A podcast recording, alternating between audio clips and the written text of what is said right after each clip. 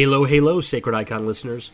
We used to do ads for other people, but I decided, why don't we do one for ourselves? Whether you're here listening to us for the first time or you've heard every episode, I'd like to briefly tell you what we're about and how you can support us. We have been doing this podcast since 2019, and with that has come lots of changes. We started as a primarily Halo only show, but have evolved Combat evolved over the years to talk about a wide variety of things in the realm of nerd culture. As you can imagine, we've made numerous changes to our platforms, usernames, and emails over the years, so now is the time for me to set things right and give the Covenant back their bomb. You can join our Discord by clicking the link included on our podcast feed. You can also send us an email or a voice message at sacrediconpodcast at gmail.com. We have a YouTube channel at youtube.com slash sacredicon, and we no longer use Twitter or X or whatever else the kids are calling it these days. So if you see someone who looks like us there, just know it's not us. Lastly, you can support us on patreon.com slash sacredicon and receive a bevy of bonus content. We're so glad you chose us to be the voice in your ear on this particular day and hope you enjoy the episode ahead.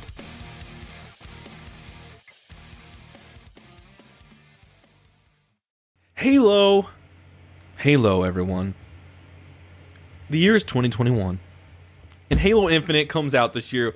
What's up, everybody? Sacred Icon is back and ready to talk more Halo. Kicking off the new year, who year, who year? I sound like an owl. New year, guys, with more Halo discussion. It's me, Joel Joshua Hargis, happy as heck to be here again, joined by Brian's Bane. Always happy to be here and wow, my hair is getting longer and wiggling all over the place. Uh, back again to kick off some uh, retrospective discussion this year is our buddy Alex Aruspis. Alex, welcome back. Hello there. I wondered if he was going to say something new this time around. it's just because we've got the camera on and you could see me do the head movement yeah, to yeah. be very Love dramatic. It is the same to, intro. Welcome to uh, the year 2020, part two. Mm. the uh, what's what's the last what's What's the last uh, Harry Potter? It's a Deathly Hallows. Yeah. Deathly Hallows Part Two. Yeah. yeah, yeah, yeah. So the the year decided to to borrow the Harry Potter formula. Yeah. I don't know. Harry, Harry Potter's but good. I'd like to know. To be to be more positive, uh, we're gonna we're gonna talk about Halo, guys. And you know, the one real benefit about we kind of planned this thing out with with Alex about talking about Halo Four and this long uh, series of retrospective. Um, we've really been in like the driest Halo information period ever since basically since I mean they said that you know it's coming fall 2021 and kind of had this holiday break and who knows when something will pop up but we can just kind of you know go through all the the wonderful offerings of the time that was Halo 4 so today we're going to talk about the Kilo 5 trilogy, which I can promise you will not be as interesting as the lovely uh, breakdowns by Alex on Greg Bear's trilogy last week. But uh, yeah, so let's jump right into it. Uh, kind of give us, Alex, kind of give us like a, a background of what Kilo 5 trilogy encompasses, who it's written by, and then move us right into it. Kilo 5. So let, let's preface this first. Uh, these are love them or hate them books. There is it, it's one of those things where there's just like there's very little middle ground that I've seen ever in the last decade, and it has been a decade almost since the since these books came out. Wow. I know people who got into Halo through these books. I know people who really love them, and you know there is no issue with that at all. You you love what you love. You get into things through whatever means. Uh, personally, I fall into the hate camp. Every time I try to reread these books, and I have, I've made the effort, I hate them more. Which is very much the opposite reaction that I have to media I dislike. I often just kind of mellow out later on uh, over time. Mass Effect 3, replayed that recently. Um, you know, I, there there are a lot of things I'm not too keen on in that game, and I'm still not. And I'm kind of at the point where, you know, it's almost been ten years since that came out as well, and uh, I can just sit da- sit down and enjoy it and say, okay, yeah, you know, I enjoy the good of this game better. Yeah, the bad is kind of worse right now, but you know, whatever. It's been been a long time. Mm-hmm. But these books, these books are something of an exception for me. so yeah, well, these books are written by Karen Traviss. Um, now, I want to preface this as well because she wrote a story in Halo Evolutions, the anthology novel in 2009, called Human Weakness, and that explores uh, Cortana, uh, her interrogation at the hands of the Gravemind, and that was brilliant.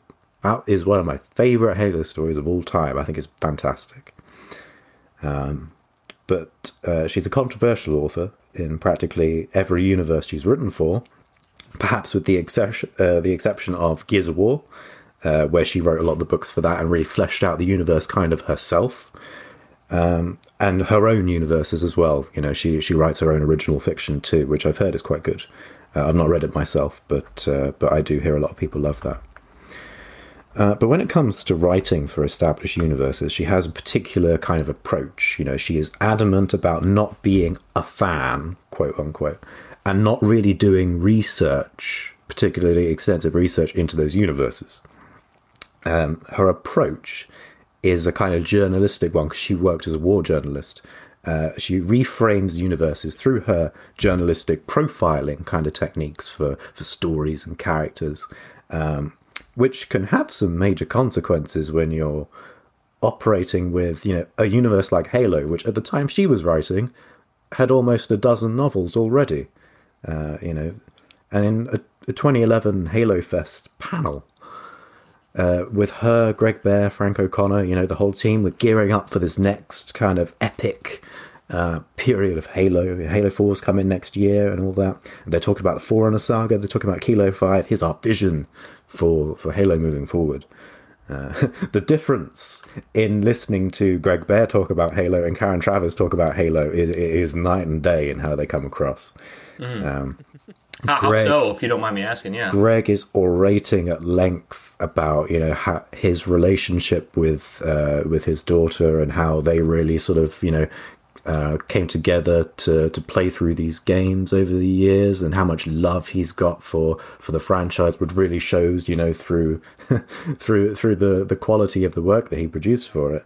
Whereas Karen, on the other hand, was just like kind of detached about it. She just sort of sat back and was like, yeah, you know, I, I, I did like watching Red versus Blue. That was good fun, but I, I don't count myself as a fan or of anything. I don't have any favorite characters. I'm not really that engaged. Mm and it, it's a it's a real shame because she was the first um, female author to have a, uh, a, a, a whole book. You know, we had Tessa Kum, who co-wrote the Mona Lisa with um, Jeff VanderMeer of all people, uh, who made Annihilation, uh, that the Southern Reach trilogy.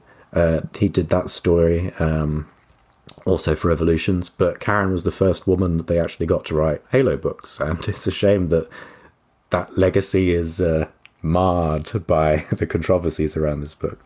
So I was gonna, if I was gonna, I was gonna ask you, Alex, um, would you say overall? I know you say it's pretty much love or hate, but would you say overall, what is your perception of the fan base in these books? Is it more people like them, or is it more of the people don't like them, or is it really just that down the middle?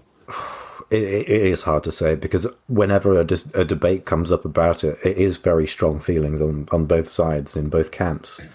I would probably say it tends more towards the negative. I'll get into a bit more of that a bit later.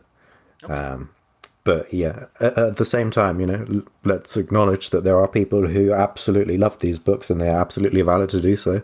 Yeah. Uh, my opinion should not uh, should not change theirs. My we all just love what we love about Halo, and for some every, people, every, it's this trilogy every fan base ever could could hear that exact line you just said, out. Yes, every, definitely. Everybody comes in at different points and loves things for different reasons. So yeah.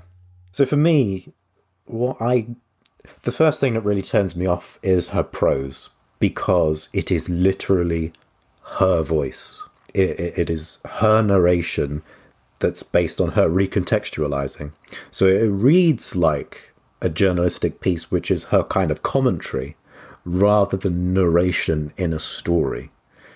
Uh, you know, she says she doesn't play favorites with characters, and yet it's very convenient how it's always her own characters who are the uh, the moral compass of the group, the these unshakable kind of like beacons of morality who face no real consequences uh, or have to reckon with the decisions that they make. And it's kind of the the other characters, like you know, obviously Halsey's the prime example, who um, kind of become the centerpiece of like right, everything is going to be like nailed down on this, and uh, and it's going to be my my new characters who are who are doing the judging. And of course, you know, we follow this Oni team, Kilo 5 as they're called. Um, their judgment of Halsey is like contrasted by the fact that they are themselves plotting to commit genocide against the Sangheili. there, there's a point, and it's my it's my least favorite moment in all of Halo, where they literally leave uh, Sangheili children to die, uh, and it's just forgotten about. The very next chapter, it never comes up again, and the narration itself of that moment is Traviss's like authorial voice siding with with these characters, leaving them behind. Ooh. Hmm. It's just very. It's a strange reading experience, and I feel like you know ultimately, it's so dour and cynical that it misses kind of the point of Halo for me. I think that's what really kind of like separates me from it. Yeah, that this seems like something I would like. I need to let like kind of gestate in my mind for a while because it, it doesn't seem doesn't seem like something I'm a fan of. I mean, we we have if this if this book tell tell me if you think this makes any sense, Alex. If this book had came out right around Combat Evolved, I, I feel like there would have been that would have made more sense because at the time our only understanding of the alien races are that they're pretty much demon. They're just awful. There's just nothing redeeming about them. Uh, of course, but as, as early as 2004, we're already seeing sympathy for the other side. Yeah. Uh, so it seems a little bit off to be. This book came out around 2000, uh, what 11 ish. Yeah, yeah, and you know the premise is, you know, we really want to delve more into the the morality of of, of Halo with like the Spartan project and that. We're very selective about what we want to delve more into because, yeah, leaving these alien children behind, well, we'll forget about that for a little bit. And the Spartan Three project as well. Oh, oh Lord, we'll get we'll get to that. That must be yeah. That must have been jarring reading that bit because it's like you get the chapter just kind of ends with that, and then the next chapter just kind of moves on and forgets it. I think for me, I'd be like, uh, okay, yeah, yeah. like you're not gonna. We're just we're just moving on with the plot then. Oh, uh, okay. It was such a died? whiplash kind of feeling because 2011, like man, what a year for Halo that was. You know, it starts off with Cryptum. Cryptum comes out in January 2011. It's like, oh, this is like my favorite Halo story since Ghost of Onyx. And then I think this one came out around uh, six months or so later, July, August, you know, sometime after summer. And I was just like, oh, oh, I didn't like this at all. And then a couple of months later, we get Halo 1 anniversary with the terminals and all that. And I'm like, oh, yeah, back in Halo 4, Halo Fest, let's go. it's just a very strange kind of like back and forth there. Probably, Yeah. It probably really had you wondering. You're like, okay, once I finally played this game, Halo 4, the, the first game not made by Bungie, is it going to be something I adore or is it going to be something that I hate? Yeah. And when it came out, it ended up being like your centerpiece of life. Yeah. And that is quite funny because, you know, it's interesting that that really speaks to kind of how little these books really have to do with Halo 4, really. There's some connections in Spartan Ops, but Glasslands and the Thursday War are, you know, they feel like kind of ticking the boxes of connectivity between, uh, you know, the state of the universe in this post war era and Halo 4 but they exist primarily as setup for Mortal Dictata, the, the third book, which came out in 2014, I believe. And, and I preface this by saying I love Mortal Dictata. I actually like, I really like a lot of that book. So Okay, I didn't know that. That's that's awesome. It's those first two books that I'm uh, dead set against, and I, I have quibbles with the third one, but I did actually cry at Mortal Dictata at uh, once or twice. Which is so interesting because you said the third book is the one that has the absolute least to do with 4, but it's the one you love the most. Yeah, yeah. Um, I mean, Jul's not in it. You know, uh, the it, it's primarily focused on the Oni plot with um, Staffan Sentzke, who's a uh, an insurgent who's planning to do this strike against Earth by getting the Pious Inquisitor, uh, which is a you know midship from Halo Two, um, to go and like glass Earth and whatever and it's about him reconnecting with Naomi, his daughter, who became a Spartan, and he was, you know, part, part one of these like conspiracy theorists who was actually right uh, that the government had kidnapped their children and turned them into super soldiers. It was a really good story, and I, I was I was so moved by. It. And if Kilo Five had just been that book, I would have said, you know, this is one of the highlights of Halo for me. It's brilliant, brilliant stuff. But it's not. It's pre- it's it's preceded by two other stories which read like, you know, oh, we've got to we've got to introduce the new Covenant antagonist and explain their involvement. So uh, just do a little bit with Jul and then you know some other stuff with Halsey. You know, we we want to really explore her. So yeah, you kind of got free reign to do whatever you want, and we'll kind of patch up later. Alex, can I take can I take us embarrassingly off topic for just a moment? you, made me think of this, and I feel like you know some of the best stuff at Sacred Icon comes out of off topic. Maybe this is just a waste of time, but you said Jul, and it made me think about how his he just went nowhere in the games.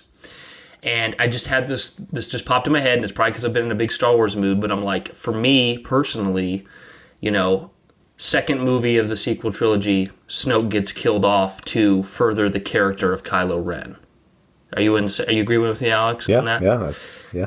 I feel like and Dama they tried to do the same thing by building us building Locke up by him being the one killing off Jul. But I think for me that's an example of how to do it and how not to do it. Mm, yeah. Um, does that seem like a fair comparison? Yeah, I would very much agree. You know, the sequel trilogy is very much, you know, it's clear what those kind of beats are around Kylo Ren and his story and how, you know, his whole thing is, I want to become Darth Vader. And then they put him in a position where he becomes the Emperor instead in, in Last Jedi. And that's what I really like is that it goes to that very unexpected place where you're expecting, you know, the Empire Strikes Back too, in a sense. But it goes off in this very different direction for a, for a fourth act. And Star Wars hasn't really had a fourth act in its story before. I was like, oh, oh, this is exciting. I've uh, this is the first time I've like gone into a Star Wars film and just like not known what to expect because they're doing something very different.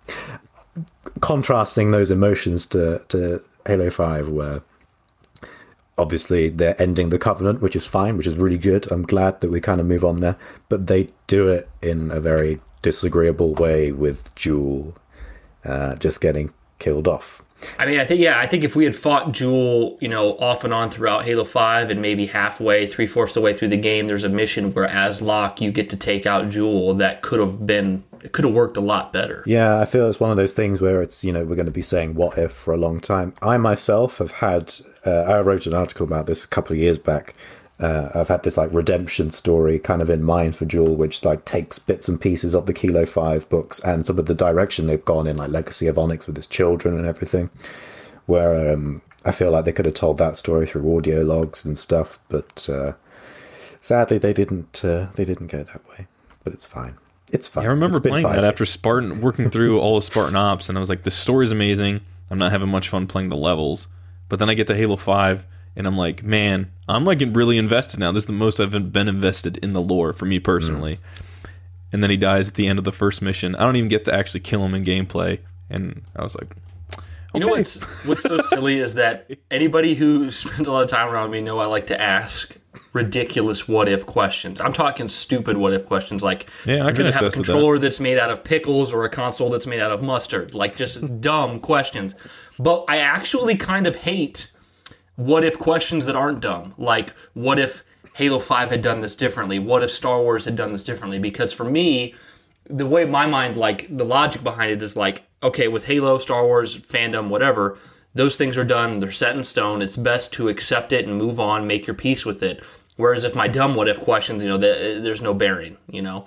But I, I just think we can get we can get really caught up in the what ifs of fandom, and it's usually just unhealthy. Yeah, so we can we should critique what's there, and we should think about like what they've actually given us rather than you know necessarily what they've not given us.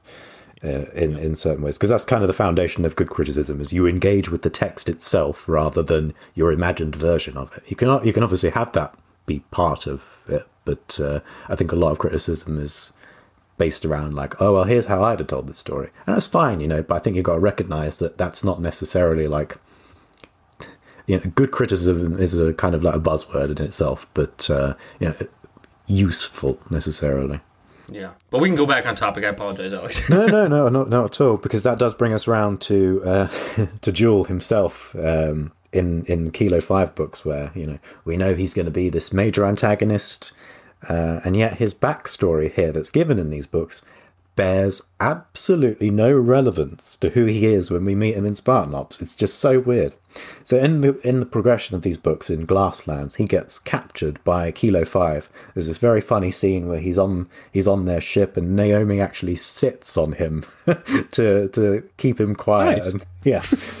Uh, and so he gets sent to uh, Trevelyan, which is um, the shield world at the end of Ghosts of Onyx, which uh, is brought out of slip space. So there's this micro Dyson sphere inside the planet, which is where the Spartan 3s were trained on. And in Glasslands, it comes out of slip space because, uh, you know, Halsey, the Spartan 2s, Mendez, and uh, some of the Spartan 3s of of uh, Beta and Gamma Company are inside this sphere, and we sort of see a lot of their kind of story, what's going on. Uh, and the big kind of thing that really transforms the universe for humanity is that this shield world is now occupied by them and it uh, it covers like two astronomical units of space which is just absolutely massive. You imagine like two times the size of our solar system. That's just out there in the galaxy this physical shield world encompassing multiple planets and you know a central star. It's fascinating stuff that they don't really do much with unfortunately. But um Jul is captured because he's spying on a an arms deal. Kilo 5's mission is is to arm this um, insurgent group called the Servants of the Abiding Truth, um, who are these sort of fundamentalists in Sangheili society who still believe, you know, in in Great Journey and everything, and um, Oni wants to ensure that there's a stalemate between the Sangheili factions so that their eyes are off humanity. This story makes sense, you know, I'm, I'm on board with it. It's a very interesting kind of CIA style uh, story for Halo that, uh, you know, in, in the wake of this post war situation that everyone's in, um, you you would think that a group would be like, okay, so you know these guys, we fought against them for thirty years. We need to kick them while they're down, so that we can rebuild and everything. So you know it, it's totally fine that that's part of the story. But um, he gets taken to Trevelyan, where Oni experiments on him for weeks and weeks and weeks, and he figures out, you know, this is also part of their genocide plan, where they're plotting to um, induce famine through their crops. They're like genetically modifying their crops so that they'll starve out the Sangheili who eat them. They won't provide, you know, any any sustenance or nutrients and everything. Um, and he's he knows now, like, okay, so Oni is planning to to arm us against each other, keep us at each other's throats. Um, they're planning to literally kill us off with, with with our food stores, and he escapes. There's this brilliant little arc in um, in the Thursday War where we we see in his perspective, you know, he, he's allowed to go out for walks uh, throughout the Shield World. He's guided by a Huragok, um, who shows him around all these old structures, and he finds a portal because, of course, he does. and uh, so, obviously, Jul's whole thing is that he's an atheist. He doesn't believe in the Great Journey and that, and yet so much of his character arc in in these books is about faith because the the sort of culmination of this story is um, he doesn't know whether this damaged portal that he finds is going to work or not. He has to take a literal leap of faith as he jumps into it, and uh, he ends up on this distant sort of backwater redneck Sangheili colony called. Redneck. That's basically what they are. Um, and he ends up there and he sort of, you know, he fashions himself as a prophet after he's learned about the Didact, you know, this ancient forerunner enemy who, who fought humanity. And he's like, oh, he's at this place called Requiem. Cool, let's let's go there. Uh, and it's when he arrives here that he managed to re-establish contact with Sanghelios, and he learns that oh, his wife is dead as well. Oh no, poor Raia. We we follow her throughout uh, through through some of this, and this completely subverts everything that, that has been built up at this point. Not in terms of like expectations, but in a narrative sense, because the whole Oni genocide plot never comes up again. He's like, oh, they they they killed my wife. Oh, you know this is this is what it's all about. Uh, I'm going to get revenge, capital R revenge, because every enemy has to be motivated by revenge rather than the actual political kind of machinations of the of this faction. But then Raia never comes up again ever because we don't see Jul in Mortal Dictata. We go straight to, to Spartan Ops where he appears, although he has a brief cameo in Halo 4's campaign as he's the um, the elite who's present at the Didact's awakening, who kneels and says, Didact. Love it. So we have all these things set up that make for a really fascinating antagonist. You know, he he knows uh, everything that's kind of going on with with Oni and what they're planning, and he doesn't do anything about it. He doesn't say anything about it. He's just like, oh, let's let's go fight our own kind. Let's go fight humanity, and they never really sort of go further with with his character there, and uh, it's a real shame because there's so much that's interesting that's built up to to work with and of course they must have realized going into halo 5 like what do we do with this character because we want to move on to to do the created and what a mistake that was that they've realized of course um, and so he kind of like he he gets killed off and you you realize you know they must have really regretted having to do this because they never really got to fulfill his potential as a character. See, this is this is when we were coming into talking about the Kilo Five trilogy, Alex. This is the thing I was most interested in asking you about, and I, I don't remember all the details in the context, so I'm, I'm probably gonna get this this off. But like, and I, I told Josh about this back in like 2012 or whatever. But what I told him was I was like, yo, basically what's happening is there is um, humanity is like by humanity I mean Oni. Uh, they're like in the background, kind of screwing over the elites by you know uh, keeping them against each other and and and, and all this stuff. Uh, like you said, limiting their food stores and everything. And I'm like, okay, wow, they're building to something really big that we're going to see eventually come to a culmination of like, wow, you know, this this truce with humanity might get worse because the underhanded stuff they're doing and like every time I think about this plot detail years later, I go, was that really a thing or something I made up in my head? Because nothing ever came of it. Yeah, because they kind of hint at it in Halo 5 when you go to the Argent Moon uh, and you see like the asteroidia kind of compound that they were making, which uh, they were experimenting on jackals. And, uh, you know, the blue team's like, ah, oh, what was Oni up to here? And the chief's like, uh, I think it was either the chief or Freddy's like, uh, we don't ask. And then we just kind of move on because Cortana gives him that that vision, and it's like, oh yeah, it's all about Cortana. Let's go to Meridian. Let's save Cortana. Let's forget about Oni. it's kind of this little glimpse you get at, you know, Hunt the Truth You know- Part Three, that never kind of What- coalesces. One thing that's so hard to like keep in mind, and I, I constantly have to keep, remind myself of this too. A lot of times we watch a, a movie or we play a video game and we're like, oh, if they had just inserted a scene here, or if they had just done this here, and like if you think about for let's say you know a year before Halo 5's release, they realize that they want to include a mission that touches on this whole Oni supply, like keeping them at war.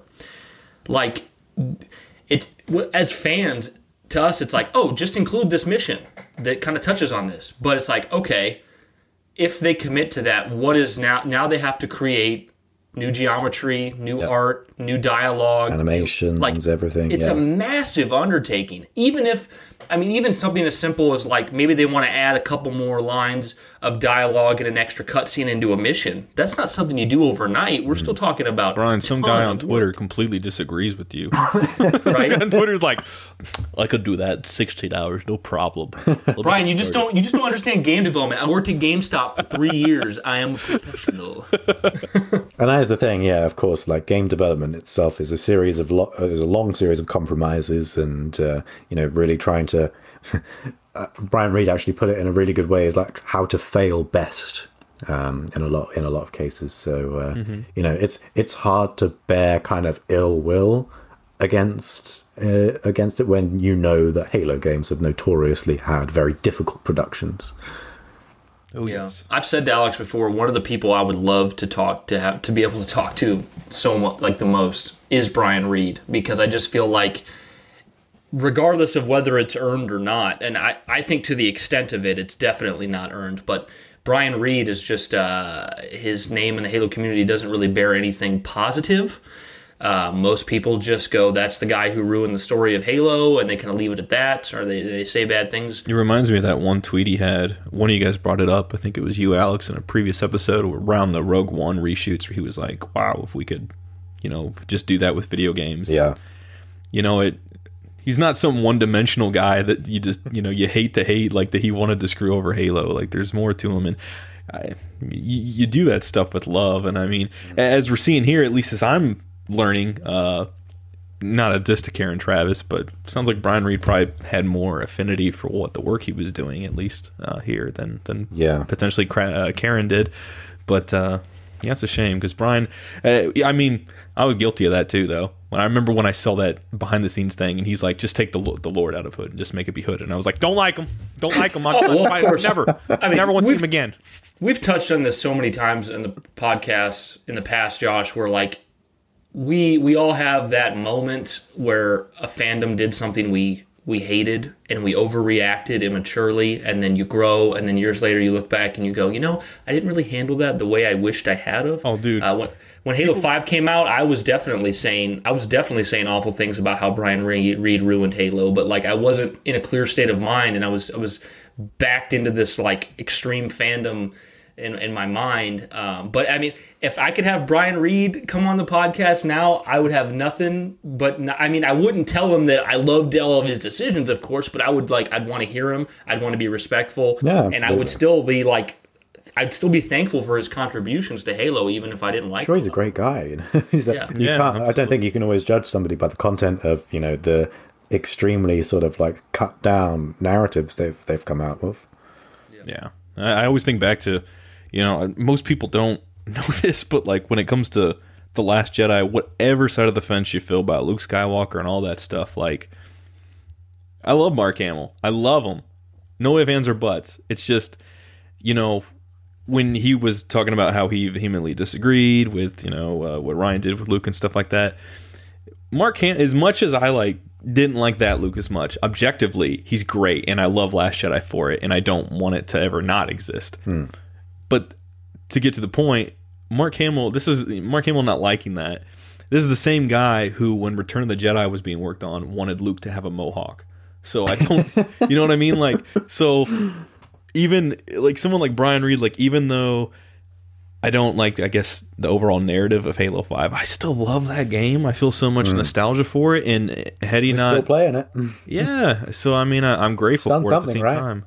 In The fact in is, Last Mark Jedi Hamill is a f- Mark Hamill's a fan of Star Wars. He's not Yeah. the creator. You know, Yeah. I mean, yeah, he obviously has a lot more influence than we do, being the central Well, I- character. I, guess what I'm trying to say is, I mean, it's kind of uh, some of these things kind of. I mean, it's a different tangent for another time, but it, it, they can humble us, I think, as fans. You know, Last Jedi for me was the one where I was like, I don't know if I like this, and then I came around to, it, but it took me time. Whereas every other time I saw something Star Wars wise, I was like, love it right out the gate. Halo Yeah, well, I- Five for you was like, whoa, I think it's the same the for- I think- I don't like. Yeah, I think it's the same for Alex. It's it, from prior conversations with Alex. Correct me if I'm wrong, but it sounds like that was kind of Alex's breaking point too, where he realized like uh, I was really caught up on emotion on this because I, and I was just I just so unhappy with Halo Five at the time. Yeah, yeah, and uh, you know that brings us back to Kilo Five itself because it was just this strange period of like my favorite part of the Halo universe once a year with uh, the Forerunner saga, emotionally kind of contrasted by my least favorite part of Halo ever. Yeah, a once high year and a- and a low. 5. Yeah. yeah, it's Yeah. like ping ponging back and forth. But yeah, that does bring us to the, the sort of the last part really of Kilo Five to talk about is um, Halsey and how she's centered for you know the exploration of the Spartan Two project. Project. Wow, I said that wrong. project. uh, Mortal Dictata does a fantastic job on this front because it showcases that story uh, and the commentary that Traviss wants to make uh, through a parent's perspective. You know, there's this brilliant. I think it's the prologue of of that book where we see the family on the day Naomi gets kidnapped. And right out the gate, I was like, I was practically in tears because, um, you know, she's supposed to have come home from school and they're, they're just living their normal lives on, on this world. Um, and they, you know, she goes missing. There's this big search for her. And then they eventually find her. But of course, it's the Flash clone that she's been replaced with who seems so vacant and uh, obviously, you know, passes away sometime later. She doesn't remember anything that's happened. And they see, you know, the horrific uh, effects that, uh, that this has on a family. And I think that is just one of the best stories Halo's ever told. Oh wow! Yeah, it's brilliant. If you if you like want to read a book in this series, and if you want my recommendation, it would be that you can basically just jump into it because it's got very little to actually do with the previous two. Um, but all the rest of it is following this group of characters, Halo Five, these idiots who take fifteen hundred entire pages to come to the realization that other people must have been involved in the Spartan 2 pro- uh, project. Halsey didn't just do all of it herself. These are the longest Halo books that, that there are. I think Maude Tart is like 500 plus pages. Uh, the the others are like beefy. 460 or so. So these aren't like you know quick one and done reads. You are you are in this world with these characters for a very long time, and they don't really shift perspectives all that often. Um, and that's the great kind of realization they have is the realization that you have the, the knowledge you already have as a basis going into these books. Of course she had help. Of course oni signed off on all this. Why how how can you not think that? How can that not occur to you that uh, that not just one woman is responsible for all this suffering and that the people who are you know telling you to go and commit genocide might be the bad guys I just picture you reading these, Alex, and you're like, "You guys are so stupid." well, you know what? You know what? To play devil's advocate, and just to preface, I'm going to leave politics out of this, but to, to, to play devil's advocate, I shared I shared on the Sacred Icon Twitter a few days ago a quote from George Lucas. I don't know if you saw it, Alex, but it was basically like, long story short, the quote was like, yeah, these movies are about, you know, uh, making friends and, and good and evil and like how uh, the world needs to hear.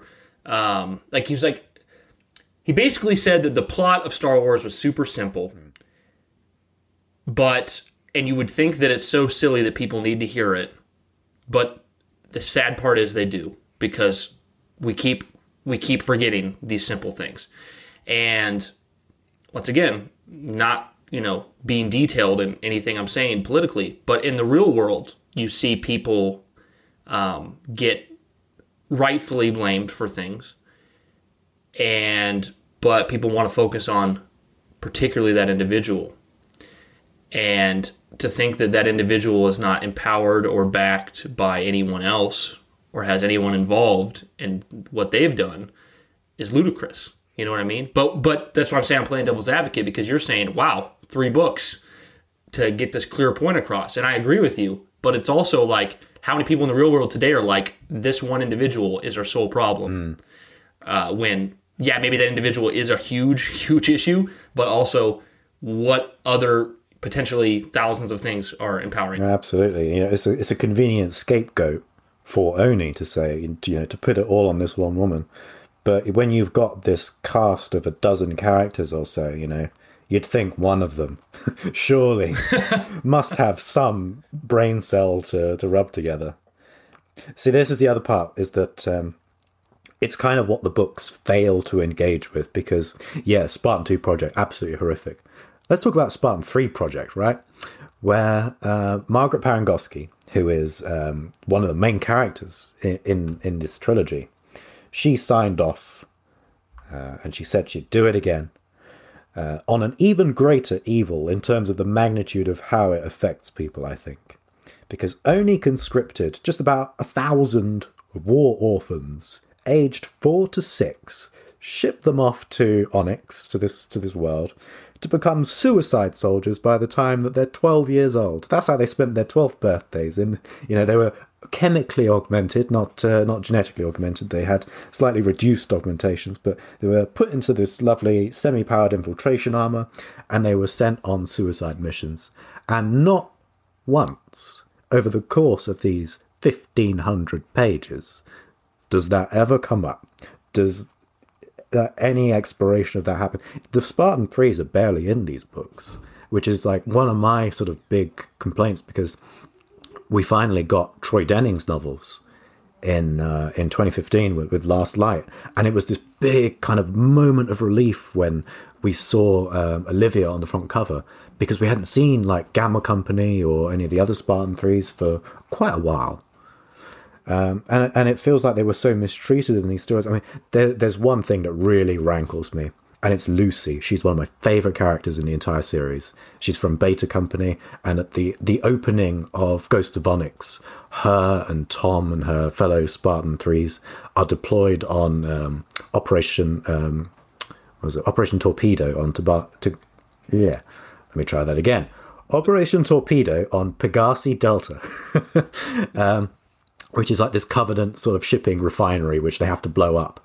And um, she, is, her and Tom are one of the, the, the, the sole survivors of this mission. They watch every one of their fellow 12 year old children get incinerated by, by the Covenant. And it's just the two of them left. And at the end of that, you know, she, she doesn't talk ever again. She she's got post traumatic vocal disarticulation because of course she does. She's twelve years old. She's been sent on a suicide mission. She watched everyone die. Um, but in Glasslands, she is magically cured because she just hates Halsey enough. There's this bit where Halsey is getting a bit kind of finicky with an engineer who Lucy has grown to have this relationship with. Uh, and, you know, up to this point, it's been one of the best parts of the book. We, we get to see from Lucy's perspective and kind of how she communicates non-verbally with an engineer. I'm like, oh, this is brilliant. But the, the culmination of that arc is um, she learns to talk again because Halsey gets a bit pushy with an engineer while she's like holding a pistol. And Lucy, in her f- full armor, punches Halsey in the face. Nice. But it- you know, she's wear- wearing this gauntlet, Say, which kills. she should die. Kills Elise. Yeah, her face isn't pudding. she she just lands on the no uh, on the ground with a broken nose. Um, that's what happens when you don't research the universes you write for. Um, and and she's like screaming, and then you know the the what they take forward from that is oh she can talk again. Oh, it's wonderful. She's cured her mental illness and I and I hate that so much. I just think how how how can you know you kind of arrive at that just to sort of you know nail in your point about how terrible Halsey is. It's much better done in Mortal Dictata when you've got that grounded kind of human perspective from a new character who is affected by by all this. Um, and that kind of leads me to you know the last sort of point that I really want to make is what impact has Kilo 5 really had, you know, on Halo since it finished? I would argue that it's not really had any. We've not seen any more than a handful of these characters again since these books finished. Few of its ideas and concepts have opened any long term doors for the Halo universe itself, with the exception of perhaps Halsey. They killed Jul. In Legacy of Onyx, which ca- came out after Halo 5, Onyx goes back into slip space. the big kind of thing that had changed for, for humanity in the setting um, i in Glasslands was bringing that shield world out of slip space so that uh, it's occupied by humanity. In, in Legacy of Onyx, they just shunt it right back in. And you compare that to the Forerunner saga, where in the very next game coming out this year, we're going to be on Installation 07. We've got Kelly Gay's upcoming novel, Point of Light, which carries on Guilty Spark's story, uh, you know, which she, she's been continuing uh, with Renegades and everything. Um, and it's a, it's like that story still going on. I'm like it's like I'm looking forward to the next Forerunner Saga book.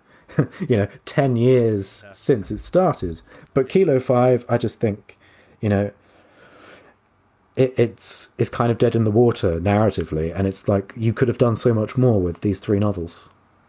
Well, a couple things I want to say, Alex, is one, what, what is your personal opinion as to why that is? Do you think these novels were created with the intent for them to be huge players in the universe, or were they never meant to be that? So my understanding is that when 343 kind of started, they they were much more open about letting their authors kind of tell whatever story they wanted, which, you know, worked out with Greg Bear. Didn't work out so much with Karen Traviss because her story is very much kind of like you've got these like little bits which you need to connect to Halo 4 to kind of set up that part of the universe. But outside of that, she just kind of tells her own story. And what we've seen over the last, I'd say probably around since 2015 or so, they've become much more directed, much more kind of confident about saying we are going we need this story told this kind of specific narrative and we're going to get you know reliable authors in to to tell those stories which is why they've been using troy denning so much because you know he's a he's obviously very much a reliable kind of author for that. Same with kelly gay. You know what what this feels like right now is troy denning and kelly gay are kind of the greg bear and karen Traviss of this era of halo but both of them are absolutely fantastic. Whereas before it felt like you know one was great the other not so much depending on where you stood because a lot of people didn't like greg bear as well i think that was a much smaller percentage of the halo fan base certainly not strongly opinionated as a lot of the stuff around karen traviss's stuff was It definitely seems fair to say that even if someone listening was a huge fan of Kilo, the Kilo 5 trilogy, it seems that it's more or less objective. Uh, it's an objective fact that they don't bear huge on the overall Halo universe. Yeah. Like, even if you love them, you can agree, like, okay, this didn't come into play too much. Yeah, because 343's idea with Halo 4, right, was that everything in the surrounding fiction would matter. They really hammered that point on every panel they did, you know, about about all these stories. Everything you've read, everything you've seen is feeding into the game somehow, in some way. That's practically a direct quote. Um, but these books stand as an exception. You know, the Halo Evolutions has got more in some ways to do with, with Halo Four in terms of setting up specific scenes and instances than than I think that these books do. Yeah, a lot of people say like, oh, you've got to read like six books to get in to understand what's going on in Halo Four.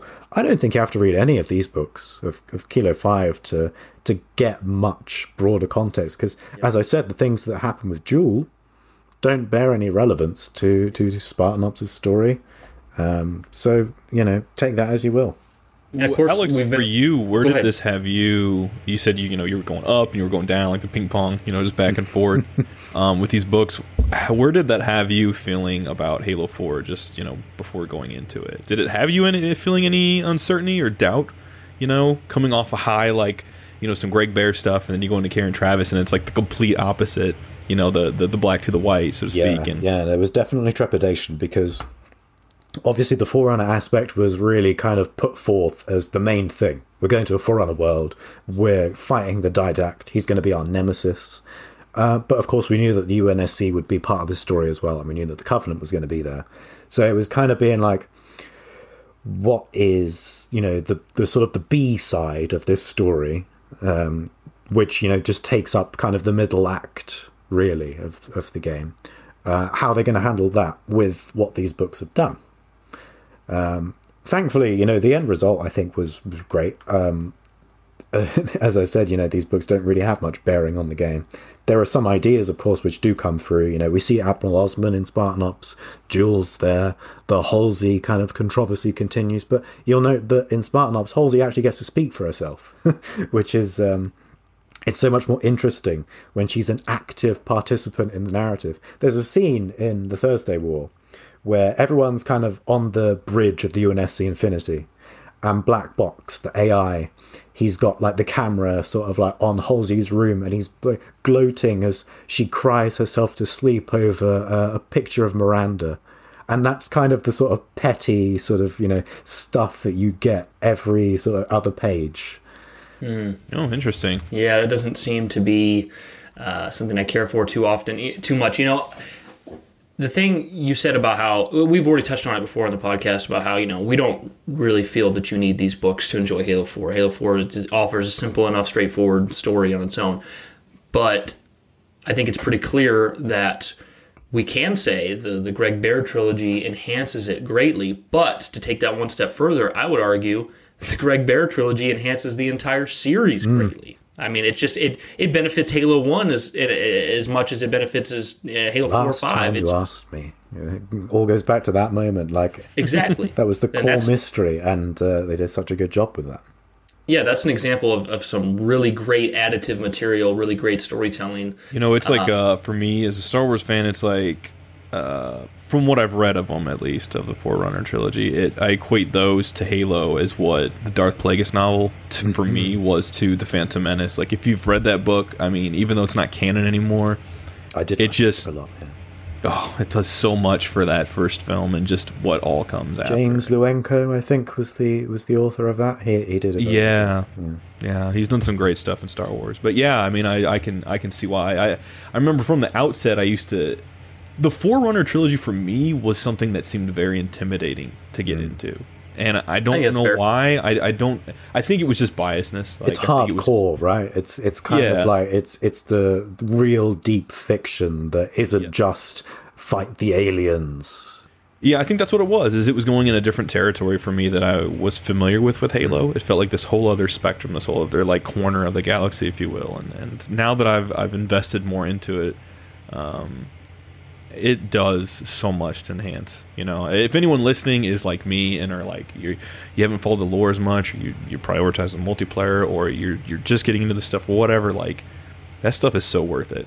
Uh, If there's anywhere to go, I think. Like I've done, you know, I've, I've read Fall of Reach and First Strike and Flood and uh, a couple of others I've gotten bits and pieces into with uh, some of the audiobooks. But I got to say, like Cryptum is probably the most fun I've had since Fall of Reach.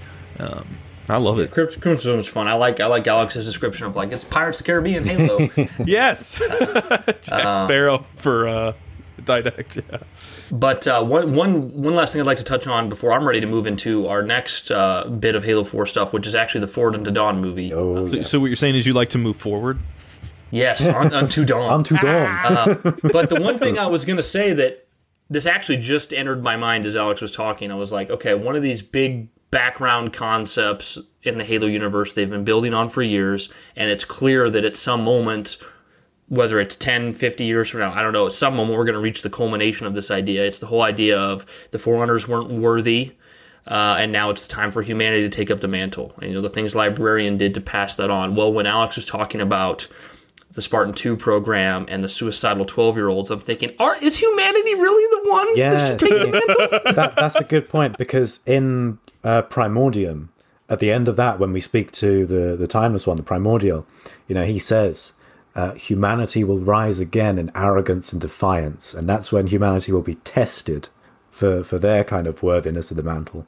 And you know that's kind of the overarching story is you know, we're going to fight the flood again at some point. That's that, that's kind of the end game situation for Halo, and it'll be interesting to see how we kind of push towards that over the next decade.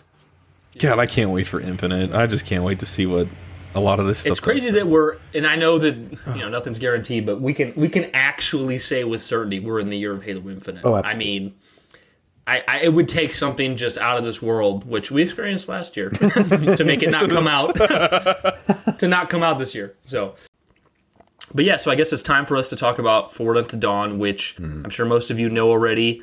Um, but it originally launched in parts as like a web series. Um, I don't know if we got it. Did we get it weekly? We did, yes, every Friday uh, in the lead up to Halo 4. Yeah, so we got it weekly, and it eventually became compiled into one full film. Which I don't know about you guys, but for me, that's even though I know it came out uh, in pieces in my head, it's always just one one cohesive movie. That's how I watch See, for me, it's the other way around because um, the way they kind of structure it is each episode has, you know, it begins with that Cortana moment and then that it moves into the, the story proper. And the experience of each week watching that kind of unfold, what she was up to on the dawn, seeing how that kind of connects to what's happening in the present, that for me was like the key part of the experience. So when I watch it as a film, you know, they front load all of those moments into the first kind of five minutes or so. And then we don't return to it until the very end of the film where we see her waking up the chief. Um, so it kind of like structurally for me is like the way I always watch it. I, I never watch the film. I, I try and track down where it's actually still available in episodic form. I think it's the Rooster Teeth website that's still got it. and I just watch it that way. I'm a stickler like that. I'm a, I'm a purist of That the makes sense. experience. No, that's yeah, cool. that makes sense. That's very I think that's fair.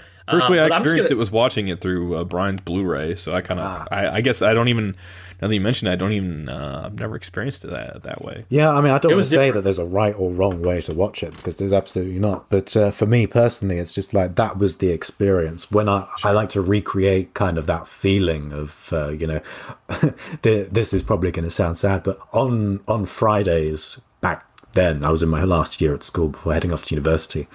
Um, I only had two lessons on Friday in the morning. So I'd go in at nine o'clock.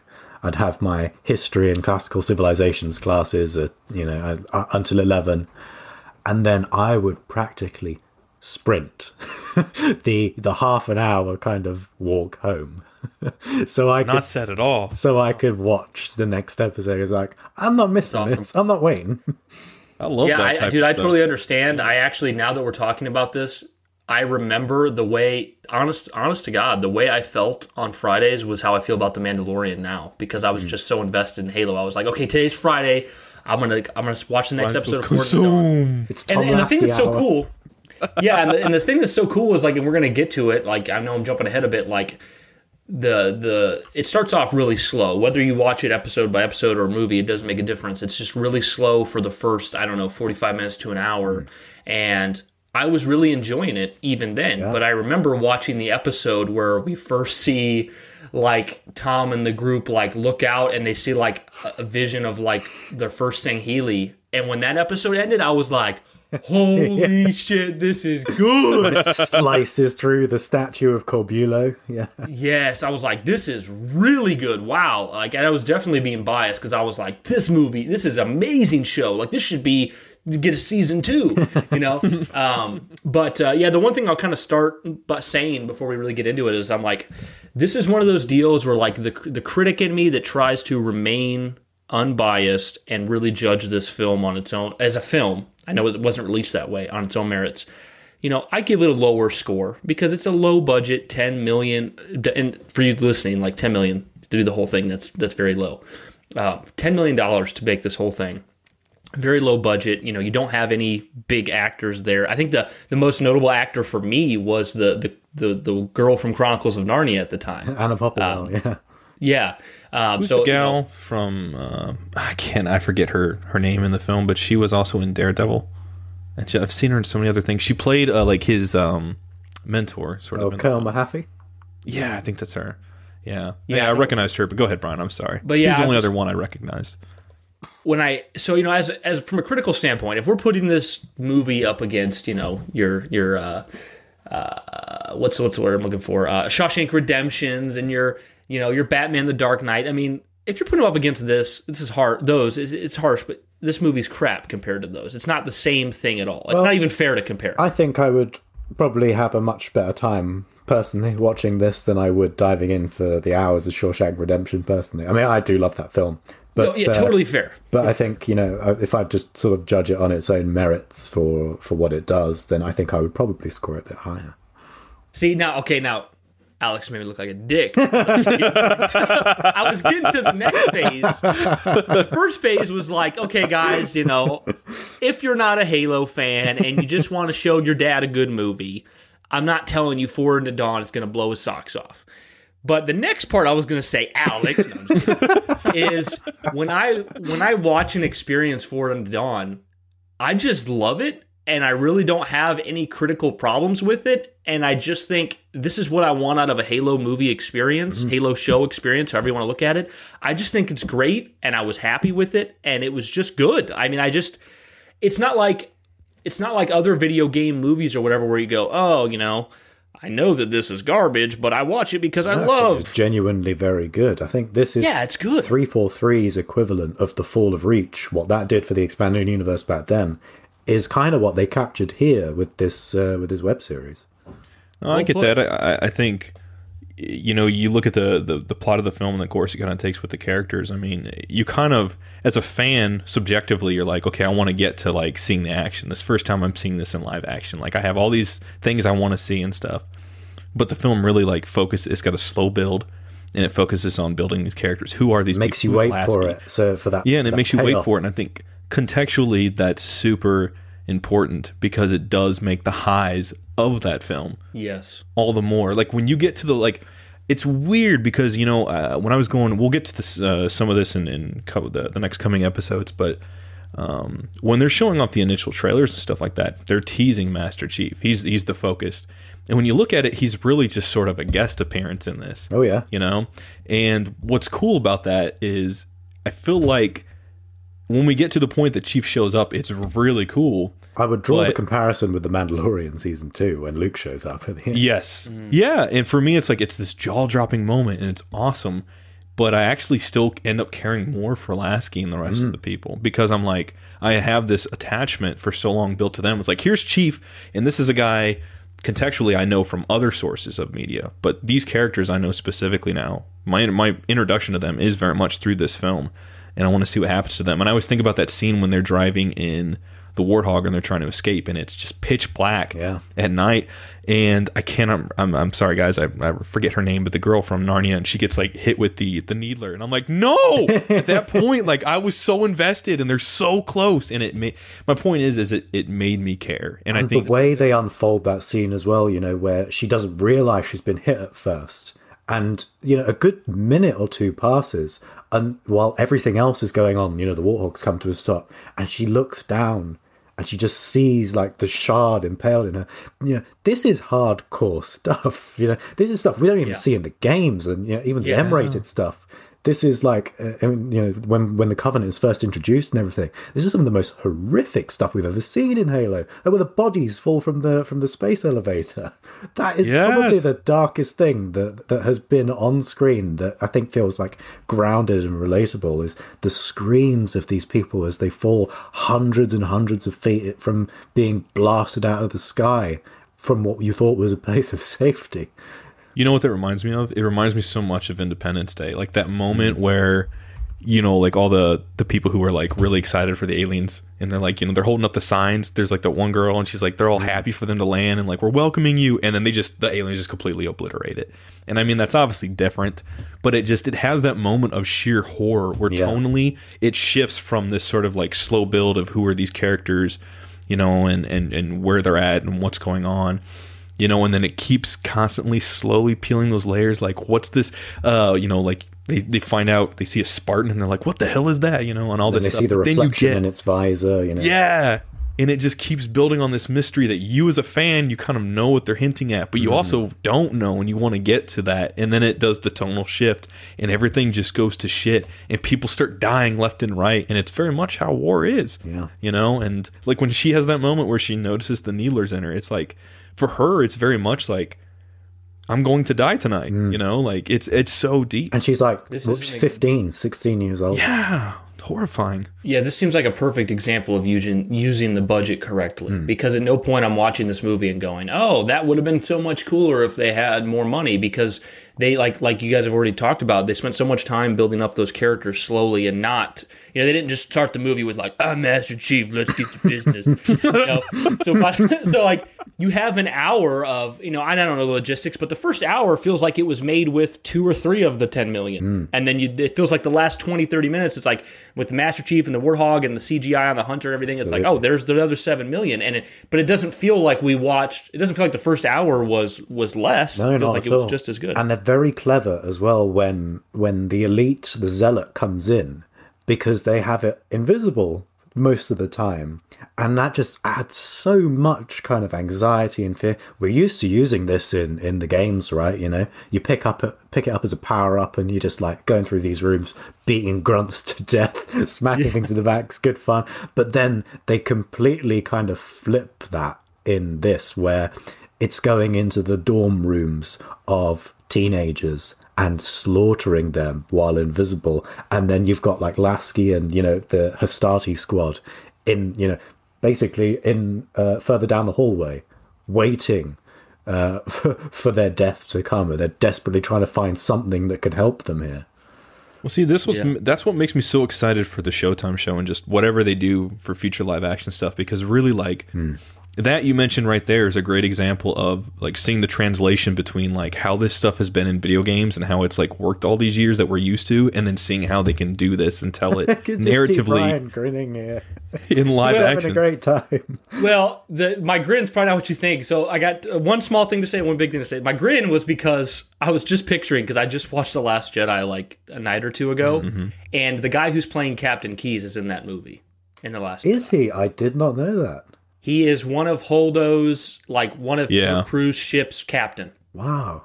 So basically, he's like, I, I don't remember the quote, but he's just sitting in the captain's chair and he's like, you know, it's, I'm making some up because I don't remember what he says, but he basically he's like, oh, it's been an honor serving with you. You know, we're, we're, we're, we're, we're going out. And then they, he gets blown Yeah, up as by. Charles. Oh, is he the one who goes Godspeed Rebels uh, before he get? yes, I think that is him. I think I- that is yeah. him. I could be wrong. So every time since the Showtime announcement, every time I watch The Last Jedi, I'm like, Captain Keyes, no! No! like to me, Captain Keyes dies every time I watch The Last Jedi. Gosh, I did not know that. There's a new Yeah, thing to love a- about the film. yeah, There you right. go.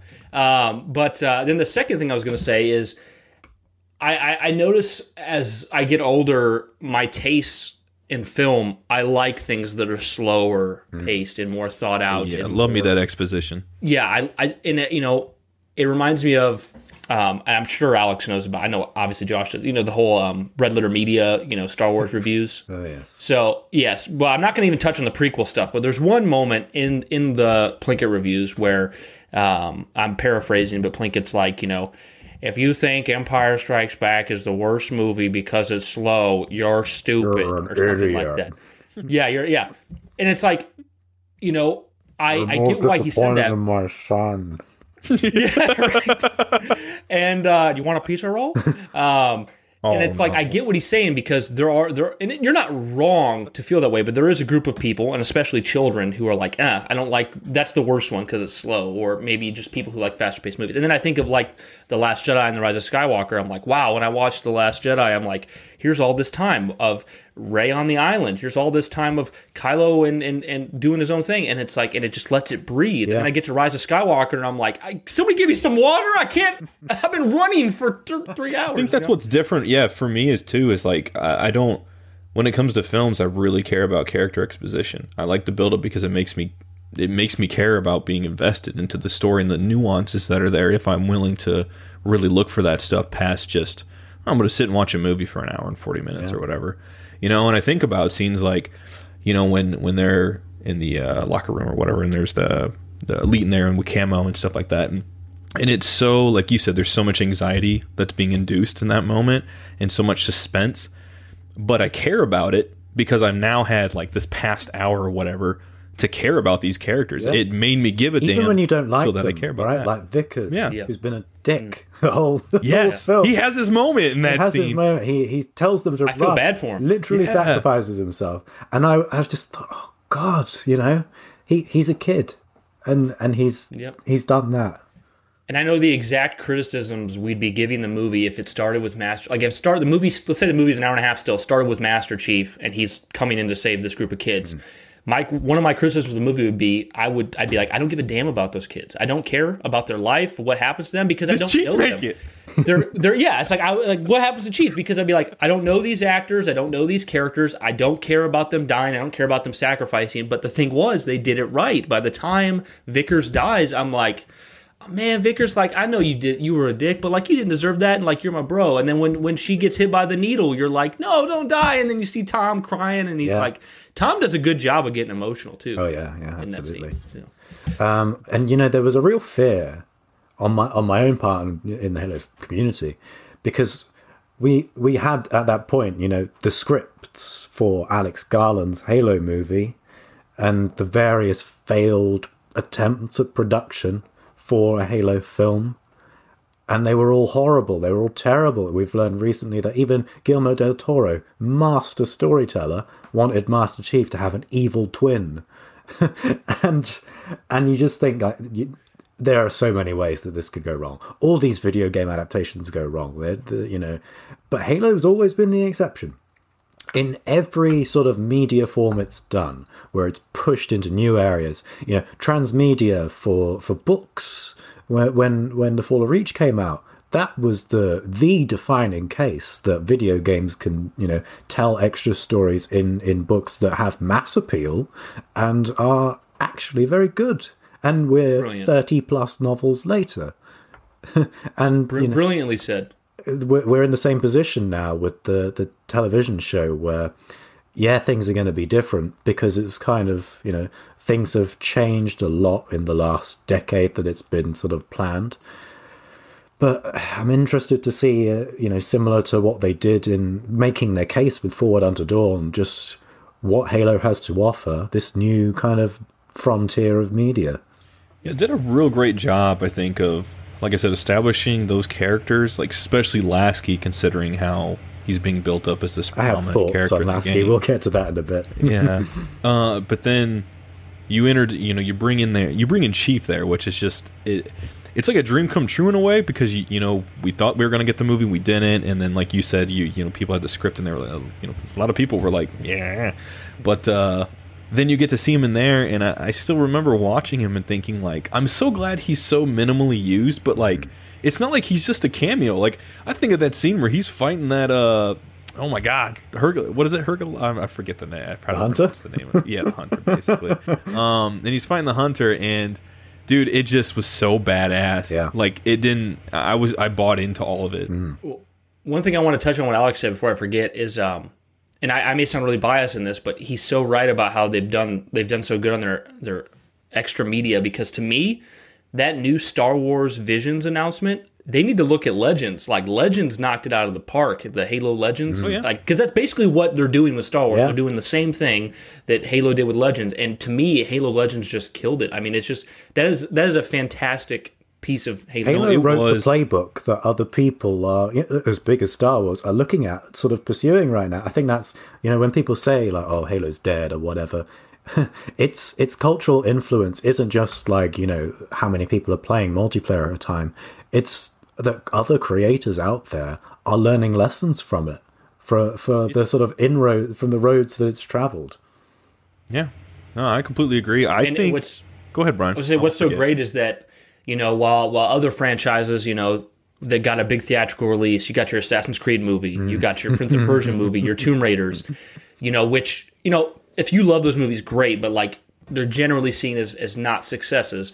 Um, so to see that instead we never got that big theatrical release of Halo, which if it was done right would be so cool. But we did get Forward Unto Dawn, which we're all very pleased with, was done very well. And then when we got a scrapped Halo theatrical release, we got the film District 9, which has nothing to do with Halo, but is a great film. Yeah. So we have a great film that's not Halo, and then we have a smaller budget thing in Forward Unto Dawn that's actually great. And even with Nightfall, which I know Alex could go on for a long time with, so I'll just briefly touch on it because it doesn't have to do with the retrospective. That'd be another podcast in itself. Yes, exactly. We will do that eventually. Um, but even with someone like me who's like, I don't enjoy watching Nightfall that much, it, it doesn't hit the same you know note for me as, as Forward Unto Dawn. My issue with Nightfall isn't that it's disrespectful of Halo, isn't that it doesn't fit with Halo, because it definitely does do those things. It's just an entertainment thing, and I, I'm much more I'm much more glad to have an issue with enjoying Nightfall from an entertainment perspective than I am like, oh, Nightfall's the one that said that Locke could spawn a third arm whenever he felt like it. You know, like it doesn't it doesn't ruin the canon or whatnot. You know, so It was a fun time for me. Like I, uh, like picture this for those listening. Like I was in a Halo coma, and I come back after a couple years. pretty yeah. Well, I mean a Halo coma in the sense of like I'm it's I'm gone from my life. Like I'm just Yeah. out of it. I you know? I'm not like this Halo induced coma, but uh, you just his eyes are closed. He's on the bed and he's just picturing the the, the brute DJing and Reach. if there's anything to imagine, it's that. Uh, but yeah, dude, uh, for me it was like coming back and I have after a couple years, I'm like, okay, here's Ford, uh, here's Halo Four, here's Forward Unto Dawn, here's Halo Legends, here's these great, the Greg Bear trilogy, here's Spartan Ops that I never experienced before, and Master Chief Collection's coming with new terminals and all.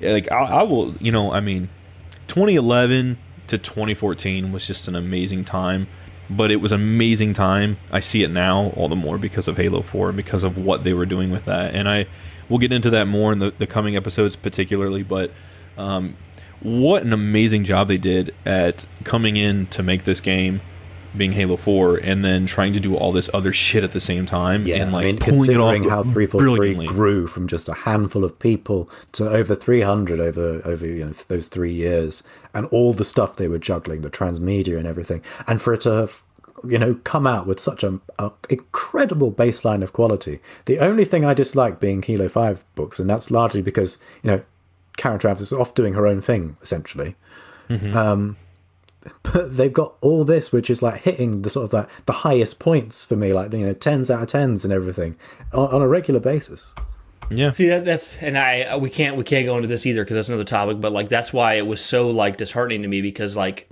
so you know Alex and I were in the camp of like you know three four three took over and everything's straight fire like Yeah. boom boom boom and then Halo Four comes out and I'm like this game is deserving of the Halo title. It's either as good as others or better that already exist. And I was just like, so when when like you know at the time Josh wasn't a fan of it or had other friends who weren't a fan of it, you know I'm going like I'm going to them going, hey, I'm a I'm a three four three fan because they they took on the impossible and they succeeded above and beyond. So then when Halo Five came out and I had you know brought all these people around, it was kind of just like a this isn't and I'm not I'm not trying to like jump on the nerve of Halo Five. I'm not. I, it's been said before, but it's like it was just so odd to see 343 come in and knock it out of the park so many times. And then when Halo 5 came out, that was the kind of effort. Halo 5 was the kind of effort I expected them to Right potentially hit their Yeah. first time. yeah. But it came late, and it was just conf- it was just perplexing to me because I'm like, I know you guys with with far less can do so much better. Well, I think it's good they probably got off on the right foot, right? Because then you have It that is. you have that uh, sort of precedented example of what they can be and the, the heights they can achieve, and, and Right you want to the see rip. them get back to that in a sort of new way. So, but then you see how maybe low some things can get to, and you're like, okay, so here's the high, here's the low. I hope we can get back to that, you know? but at least you start off with that. So, But Alex, if you if you wouldn't mind, uh, and because we're we're going to try to keep it around an hour and a half, so we don't have a ton of time left, and I definitely don't need you or particularly want you to go into the strenuous detail you did with the, the Forerunner saga. But maybe was amazing. maybe you would enjoy it, and it would be helpful to uh, the listeners. You want to just kind of go across from the beginning to end of Forward Unto Dawn, kind of the beats. yeah sure kind of what i'll do is uh, i'll do that by explaining why tom lasky is one of the best halo characters ever great. yes, I'm ready for it. Let's hear it. So yeah, I mean, at, at the base level, just sort of a, as a grand kind of picture, you know, this is a 16 year old. I think he's 16 at the at the start of this uh, this story. He, you know, he he's lost his brother to the war with the insurrectionists, and he's got no idea kind of how to deal with it. You know, he he tortures himself every night that we see in this in this show slash film uh, by rewatching his brother Cadmon's uh, last messages to him. You know, and he constantly he's replaying the same chess game, um, which is a really great little detail that they have. You know, he's got the um, little bullet casings where him and his brother are you know playing the game, and that ties it back into the uh, first quote Cortana says in Fall of Reach, was you know the at the end of the game, the king, the pawn go back into the same box, which is referenced by Colonel Mahaffey in in this and at the same time, you know, he's he's having to deal with this all by himself, which is you know really horrific emotionally. But that's also on top of a physical condition that we learn he's got because he's allergic to the um, drug that's used to prevent cellular damage um, during cryosleep, and that actually qualifies him for medical discharge.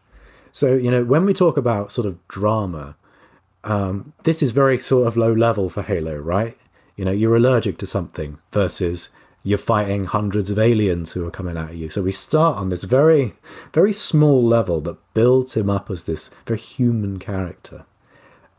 And despite all this, you know, what he's lost, what he's suffered, his whole thing is that he doesn't hate the insurrectionists. Um, he makes himself unpopular with with his peers who verbally and even physically harass him throughout this uh, sort of first act, and even his teachers because he dares to question the uh, the UNSC's war with with the insurrectionists. You know, he dared to try and understand things from the enemy's point of view, and it's so fitting that we bring this up in this podcast where we talked about Kilo Five because it's kind of like you know the the complete opposite of that.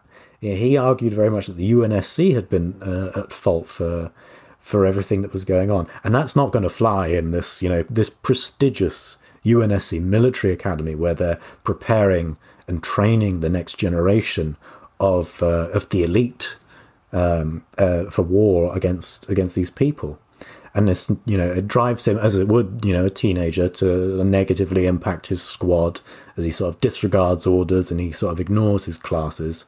Uh, but of course, you know, this is teenager kind of behavior as he's dealing with the grief of losing a close family member, seemingly his only close family member, because his mother, Audrey Lasky, she is, uh, she's away constantly with her own duties to the UNSC, uh, and it's implied that she's a single mother, and uh, his physical health is being, you know, something that he's got to essentially deal with by himself, and yet he's still got the courage to to stand up to to his peers, despite you imagine the immense pressure. Uh, to to fit in that you feel just naturally as a teenager, but also when you've got a literal war on, and you know he says that what the UNSC is doing isn't right, and that the violence needs to to stop against these people. And that I feel is Lasky in a nutshell. You know, he is this perfect encaps sort of um, vision of kind of the best of humanity. And in a universe where you're, you know, a super soldier fighting against, you know, these technologically superior aliens, you know, the shift in tone you get with Forward Unto Dawn and Halo 4 and how they kind of build these characters to accentuate a much quieter kind of heroism in in the start of the Reclaimer Saga story. You know, it's not just about killing all these aliens and being, you know, gruff and heroic and that. It's very much about kind of the quiet sort of rebellion of, of these characters. I just think is absolutely like nothing they'd ever seen before in Halo, and it sort of sets a new kind of bar, a new standard by which I judged the series. Is like this is the direction 343 is taking it, and they did such a good job, mm-hmm. such a good job. Yeah, I, I fell in love with Lasky from the beginning. I mean, when I played Halo Four, there was there was never a moment of like him having to really earn my mm. uh, my love because even, even though I you know I had that ancillary like material in Forward Unto Dawn, um, he was likable in the game mm. from the moment. They just nailed his character. Yeah. I always think back to the moment, like right near the end, when when Master Chief, you know, you get to see why he's inspired by Master Chief, you know, and what sort of drives his motivation to get to Master Chief in Halo Four and just that moment at the end of Halo 4 like you know kind of the moments at the end of both of those films really where it's you know there's a different kind of motivation going on for them that's kind of been running throughout and you get to see it and how they they sort of complement one another because you have sort of the best in humanity in this sort of super soldier right? But then you have the best in humanity in in a human which yeah. is Lasky. you could almost imagine that uh, you know Lasky might have might be who the chief could have been had he not been a Spartan you know? That's yes. Yeah I'd agree how you, you sort of frame him and I think there's another point to make, and I'm you know jumping jumping ahead. Is there's that moment at the very end of the of the series where the Spartans or Kelly and um, Fred is it, is it Fred? Yeah. Fred Kelly and Fred they take off their helmets and uh, they see dead that stare at them. yeah, they see that like oh they're just kids. They are the same age. the, yeah. the, these which you know brings that parallel even further into focus. These Spartans and these uh, you know the the people at Corbulo Military Academy they could be interchangeable. They could be each other in a in a different world, in a different life. And, uh, and to see the to see the heroics that Lasky has that you you described, and then to see that contrasted with like Master Chiefs, like you know they're both. It's not like one is more worthy of, of being a hero. You know what I mean? Mm. They they've both earned it, but one was one kind of made a choice where one didn't. Yeah, one was you know forcibly kind of made into a hero, and the other sort of you know through dire circumstance became one. And the more we talk about this, I'm just like, that is such a good film series, whatever you want to. Would you? What would you, uh, Alex? As I would defer to you. What would you call it? If you're, would you describe it as a web series to someone? I would, yeah. Well, um, to someone, I'm not sure how I'd sort of describe it to so, sort of sell them on it because, like, oh yeah, let's watch this web series rather. I would probably say film. Let's watch this film. Yeah. Okay. or this series. Uh, that makes me feel better about saying film then, because I, I, know it's, it's a little bit disingenuous when it didn't start that way, but yeah. uh, I think they, despite it not being your preferred way, I think probably agree they, they put it together. Oh yeah, well yeah, enough. totally. As, yeah. I love the uh, framing because, as I think I spoke about in the last one, three four three loves their framing device uh, with the Forerunner saga when we covered that. But in this one, the whole story that takes place is a PTSD kind of flashback of Lasky's when he hears the distress call from the Forward Unto Dawn ship in the present. And uh, you know it, it closes in on his eyes. There's this great kind of cinematic motif 343 has throughout their their games and everything, focusing on characters' eyes. Like you know, the first shot of Halo 4 is essentially like the Chief's eyes and, and Halsey's eyes kind of imposed over each other, and we see that again with Lasky here, where um, you know he he's uh, breathing very heavily as he hears this distress call, and then he wakes up out of the cryopod as a kid. It's brilliant stuff. They're such good storytellers when it all kind of coalesces together in these very consistent ways.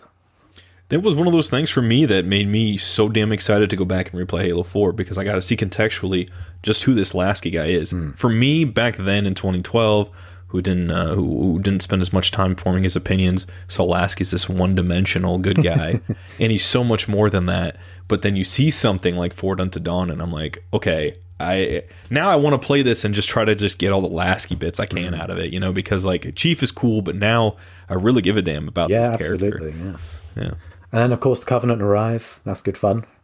Uh, when they're co- they do build this up, you know, with the with uh, Sully. Oh dear, Sully, um, who has been hacking into sort of comms and uh, classified footage. He puts together uh, the insurrectionists and Spartans working together against some unseen enemy. Uh, and then uh, we see like a meteorite sort of come down over the planet um, at the end of one of the episodes when everyone goes to sleep. Colonel Black is kind of on the lookout for for something. Uh, and then it all comes to a head when they get called to the space tether because they're evacuating the planet. And ODST start dropping in, and then they look up through the sort of the sky glass and they see come through the clouds those those Covenant corvettes just drop down Horrifying. absolute imagine being on the ground seeing that for the first time they sell it so well. You are with those characters you're practically like your your face is like an inch away from the screen as this is all unfolding. And uh, you know just one shot one blast is all it takes. And it topples that the space tether down and the bodies fall out from uh, onto the glass and through it.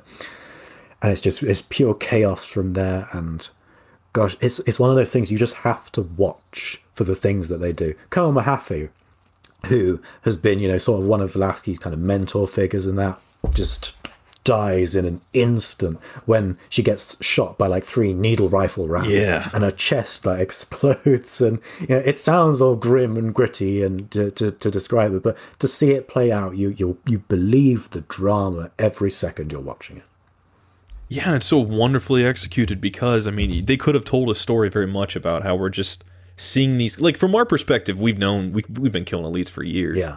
But we get to see it from the these elites from the perspective of almost something like maybe Contact Harvest, for example, where they get to have their first encounter, and that's amazing. Speaking of this this moment, I, I'm guessing you probably don't remember, Alex. Do you remember where this as an ep, as when it's a series? Where does the episode end? Do you remember? You probably don't. I'm assuming. oh how do you mean like because what well, basically the story I'm, I'm trying to get to is that when I watched this as an episode and you see like you know the the tether falling out of the sky and the bodies and, Ah, and yes. the Corvettes when it ends I remember my jaw was just dropped and I was just like I was like did that just happen like Yeah. what like this is really good Yeah, and because I'm a Whoa. very sad individual, I do remember actually where that cuts off. It's not It's cool. I love- great where um what's it end with So obviously the tethers come down. Um, Chyler finds Lasky, and they sort of like head to the window, and they see the elite, you know, come up with the ODST kind of backing away. It cuts through the statue, and it ends on the bodies falling onto the glass. It, it cuts to black as the camera kind of goes up, and uh, you hear those screams and just the cracks of the glass. That's what it ends on. Yeah, I, I, my jaw. I literally was just staring at the screen like jaw. It was one of those things where it's like once it ends, it cuts to black. You feel like you're staring at the the black with your jaw dropped for like an hour, but really it's probably like 11 seconds. You know? Oh man, make you want leave you may uh, leave you wanting more, man. That's always just the best thing. Absolutely, yeah. Yeah. Gosh, man, the legacy of that too is great. I mean, uh, what's it from your guys' perspective being in the community? What's up, Dude, Brian? I was I was just thinking of like that moment where the dude, which I don't know, was think it's Sully. He comes in the room and he's like, "It's out there and it's invisible. it's, it's invisible because like they don't know that's a thing, Yeah. and they're like, like we thought we were screwed. We're really I can't even see it. it's the novelty of seeing these Halo things, which we've been so used to, for the first time through new eyes. And I think as a fan, as a long-time fan, we get to a point where you know, I've certainly found myself watching new people play through Halo for the first time, which people have been able to do as the Master Chief collections come to PC. And it's kind of the narrative version of that. You're seeing these characters experience what we're used to in the Halo universe for the first time. And that novelty never really kind of leaves you because uh, you want to feel like this series is fresh and new, and it, it really is here. You know, this is three four three's kind of first act in this grander kind of story for everyone, and they just. I'm still in awe of how, how much they nailed it. And Stewart Hendler, the director for, for Forward Unto Dawn, did a brilliant job as well. Him and everyone who worked on this, just they probably didn't know how like you know the the full extent of the thing they were making with Halo, and Yeah. this could have just been like another project to them, but they did such a great job, such a great job. two uh two silly things to lighten the mood. One, my biggest criticism, it's a nitpick. I hate the part where he's like he's like you can call, me me Master Chief." Master Chief. Like, that felt really like video game movie fan like appeasing. I'm like, oh, like my face got It's a so little red. cool though. I eat it up. Like, you can call me Master. I'm not sure like what I'd replace that line with because that that wouldn't sound kind of equally cheesy because you know obviously you do need to identify him as the Master Chief for for the audience and uh, how do you kind of like have him identify himself? He's not going to say like call me Spartan one one seven or call me John. Yeah. John would be hilarious. yeah. Yeah, it is a hard thing to like. Uh, if if I could choose, I would have maybe had. And I don't know if this would work, but I would have had maybe some way where the kids discover it on their own. Like maybe he something fell off of his armor, or uh, they saw something that said like he was the ma- like oh you know like maybe Lasky picks up like that's the Master Chief. I don't know. But and then the second thing I was gonna say is, what do you guys think of that janitor in the cafeteria? Seems very suspicious to me, Mister Yeah. Hamish Beamish. yeah, and then you can select that uh ic- or for your icon. I think in MCC, right? There is also a canonical um, poem in Halo Fractures, the anthology which released in um, 2016 after Halo 5, which is about him. I'm not sure if either of you know that.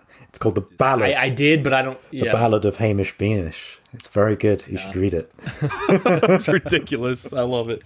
Uh, what do you guys think uh, the legacy, you know, for for this in the community is? I mean, the lasting impact. You guys have been more invested into that stuff over the course of time. I mean, how, how do people still take this? I mean, people is it people hold it in really high regard? It seems like the general consensus is it's good, but do people really, really seem to love it within the community, or is there any people that just like this sucks? I think so. I think uh, I think it is still very positively remembered by by a lot of people. You know, I do get frustrated because um, it seems hard for a lot of people to talk about Forward Unto Dawn about how good it is without saying not like that Nightfall.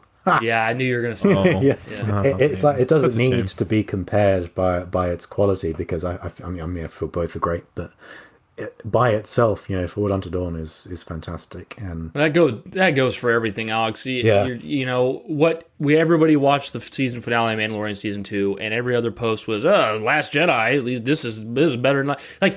Just say that this was When good. the irony being, of course, is that the Mandalorian season two, kind of what that shows of Luke, reinforces the whole narrative that the Last Jedi gives about him being Luke I agree. Skywalker. I don't understand it Jedi either. Master. The As someone who came out of Last Jedi and, and initially was like, I don't like this Luke, and I mean, I've come around to it. I see the sort of Return of the Jedi Luke in Mandalorian, and I'm like, I love this Last Jedi Luke all the more now because I get to see this Luke again on a subjective level, but objectively, it just completely connects it and complements it. Like, and yeah. I've, I've told Josh from the beginning, like, and this isn't me trying to like, you know, r- have a revisionist history to make my opinion look better. But when I watched The Last Jedi, I just thought it never crossed my mind that it wasn't the same Luke.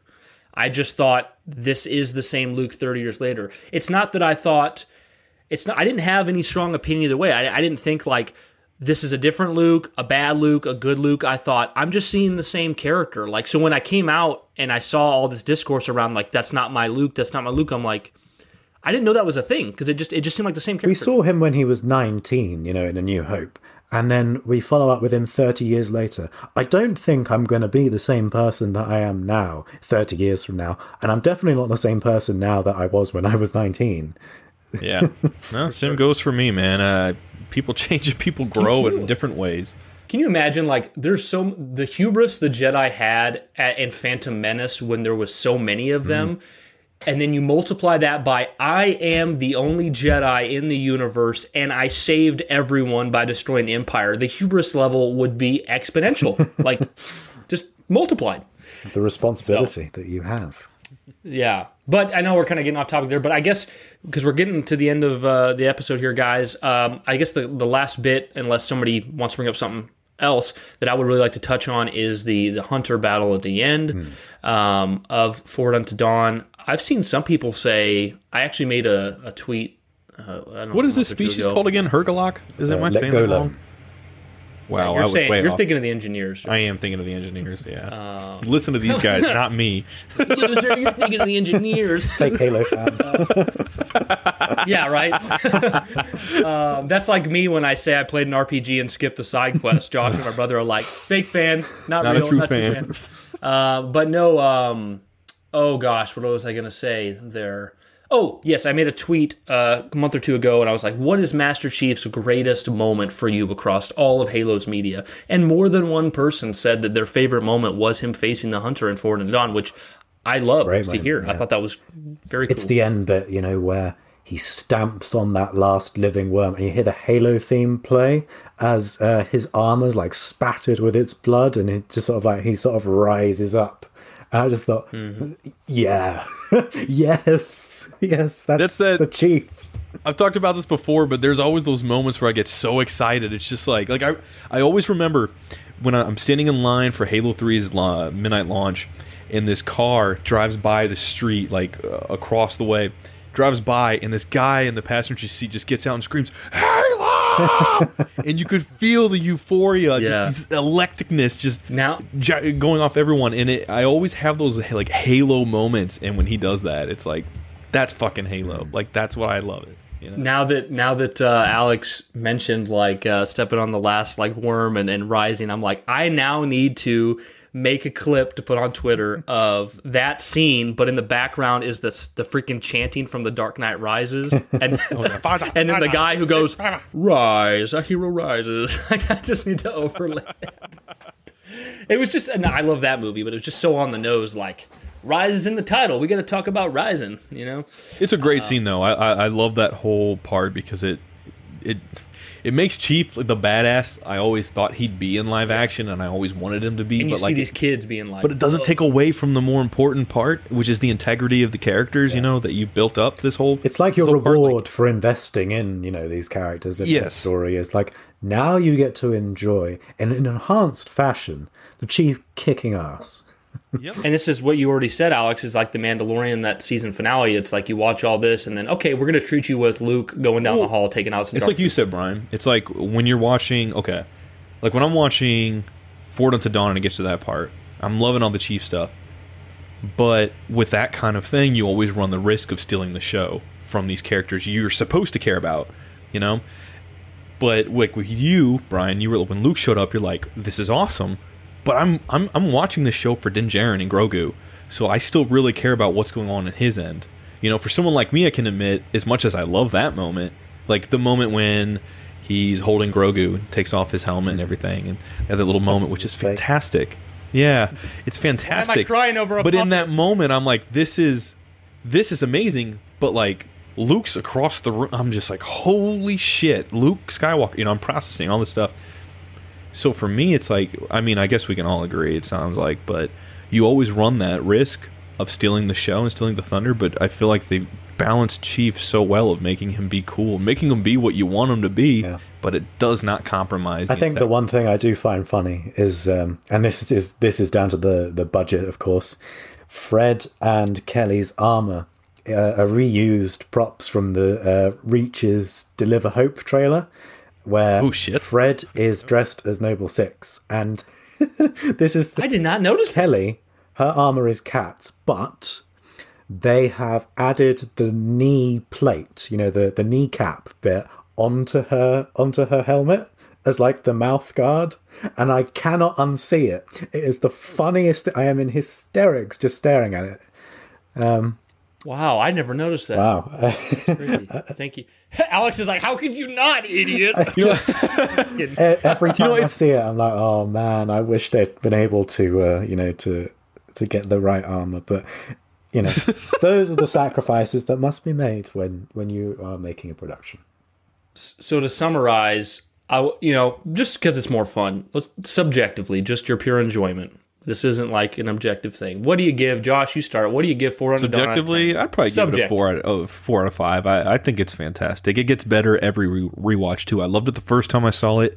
Um, you know when they're taking off in the Pelican and then it cuts back to Lasky. I'm like, okay, I want to see what's next, and then I remember it's Halo Four. you know, so it leaves me wanting that to play that experience. It enriches Halo Four. It does what it needs, what it what it set out to do, and it's good in its own right. And like you know, the very last sort of track you hear as the Infinity heads into slipspace is to Galaxy from Halo Four. Uh, it's an actual track from Halo Four soundtrack to you know signify the transition from you know this one period into the next. You, this is the game you're going to be playing. It, You know, one of these episodes of this Haruspis retrospective, it's going to be just ninety minutes of uh, Alex gushing about the soundtrack that's coming. Oh, we'll get there too. man I can't Neil. talk about that stuff. Um, but no, just like one eye to wrap mine up. Ate lunch with. To wrap mine up because I I, I, I want to hear your guys' more. But uh, I it's fantastic. Uh, it was it, it's a really cool piece of time, and it again reminds me of why I love Halo so much uh, because of all the different facets it can touch that I don't think that I think. Um, not to the disrespect of other medias, uh, game medias, and, and fandoms and stuff like that, but they they try to hit, and they do in their own ways, but they don't quite sort of meet or sort of eclipse. And maybe I'm biased, maybe we're all biased, but it just doesn't. I mean, when I watch that stuff and I think about like Halo 3's promotion, Halo 5's, and you know, I love bees and just all the and just having the soundtrack in your car back in the day when you got Halo 2 Volume 1 and you're blasting Blow Me Away in there. And I mean, all the stuff about it, but more specifically Forward Unto Dawn, it's like this stuff is why I love Halo. I mean, it, it makes it feel like a world that's lived in, and it makes The me want other- to live in it more. The only other game tie-in movie that I think I feel adds quality-wise as much as this, people might disagree with me, as Advent Children for Final Fantasy. Advent Children's good. I really, really enjoyed that as an add-on. But no, I'd agree with you, Josh, for my final summary.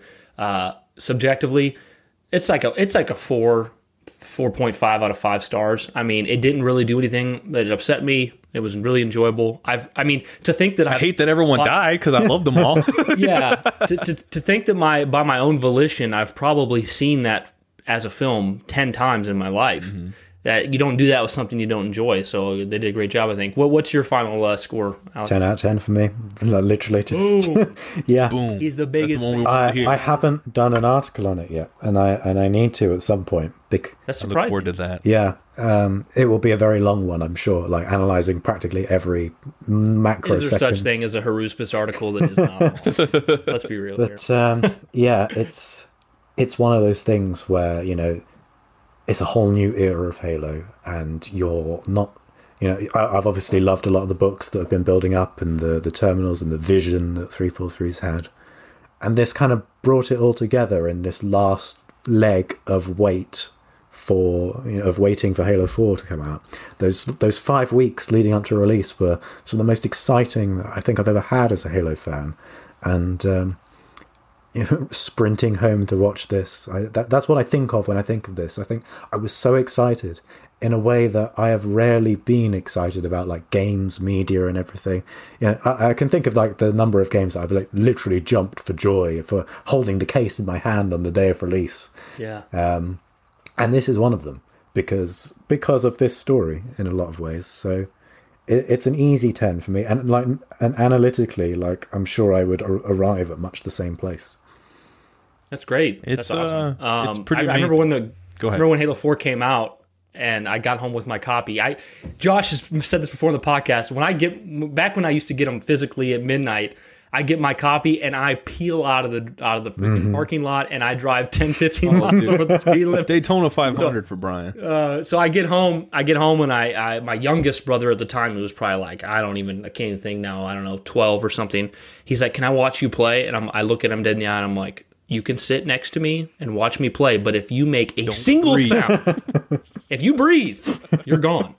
Uh, I was so excited. But uh, You're like- yeah. Any other closing thoughts, or are we good to get out of here? I was gonna say when you drive in those parking lots, it was like City Escape from Sonic Adventure 2. I'll never forget that shit. I don't care. Uh, last thing I'll say, man, I, I think it's beautiful though. I think that's that's really the legacy of that type of stuff. Is you know you you get immersed. There, there's something about being excited for a Halo game in the the hype train, the sort of road to the game's experience, each one that makes it so that makes it nostalgic for you. Like even for all of us that maybe feel differently, like wherever you feel about Halo Five, I think we can all agree we were super excited for it and everything they did to promote it, and it still makes you nostalgic for that, you know, and uh, I think about sort of I had you know obviously a different experience. You know, I didn't play Halo 4 immediately when it came out, and it sort of came for me afterward. But I look at all that was there to sort of bring me back in to make me understand Halo 4 more, um, and it just made me. It was Halo 4, and it was everything 343 was doing at that point that brought me back into Halo. It wasn't Bungie, you know, it wasn't this sort of shell of, of, of, of returning to nostalgia that I had been through for so long, but this was like, holy shit, this is enhancing everything I came to love. And this is also setting its own path, you know, going forward. And I just, eh, eh, you rarely see such a, a well executed balance of that, Yeah, you know, and it's, it's just fantastic. Uh, especially for a watching new that movie studio, every time. brand new Yes. studio, unproven, not made really any any any full like games yet. This is their first effort, and just Building the team. yeah, building the team they go. as they go along. and they did Think about- this. They did this. I'm amazed. I'm still amazed. I think about to this day. that moment you said when you're like, you know, you're thinking about sprinting to get to the episodes, and like that's the stuff you get nostalgic for, right? Because that's that's what you remember as being excited for, it getting to the next episode, or like Brian, you peeling out of the parking lot because you just have to get home and play this game.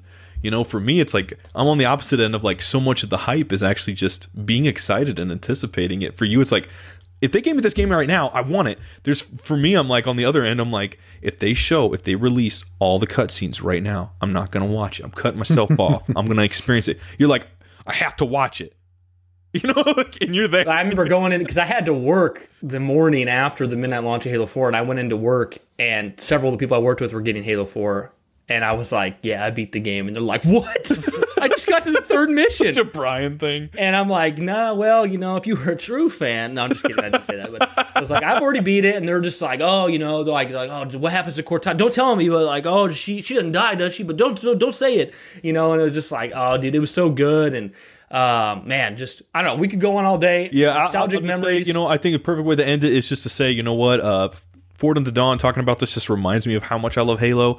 Uh, we have so much to look forward to this year, and I'm so as far as excited. Halo goes, I can't. Speak Yeah. yes. for Halo, it's going to be good. So I can't wait to see what's to come next, and I can't wait, guys, for us to come back uh, next week uh, and talk more about this stuff. We're going to get into some heavy breakdowns. This is where the the meat and potatoes for me, where I really get to We're arriving at pick the these guys' brains. Yes, yeah. The game itself. made it. After- Th- thank you, uh, thank you, three four three. Even though I would love it for not releasing tons of awesome Halo Infinite news and content because we've had time to really get into this Halo Four retrospective, and I think this is one of those things that all three of us are going to look back at, you know, right after it's done, years later, and go, man, I'm so glad we have that whatever it is, ten to twenty piece section that people can just listen through and experience all this. And I was gonna, we we need to find some way after this is all done to just sort of get these all together and just sort of, you know, Yeah, I was thinking that. Like, Yeah. uh, here's here's like it's in a leather bound book, and it's like it's dusty for no reason.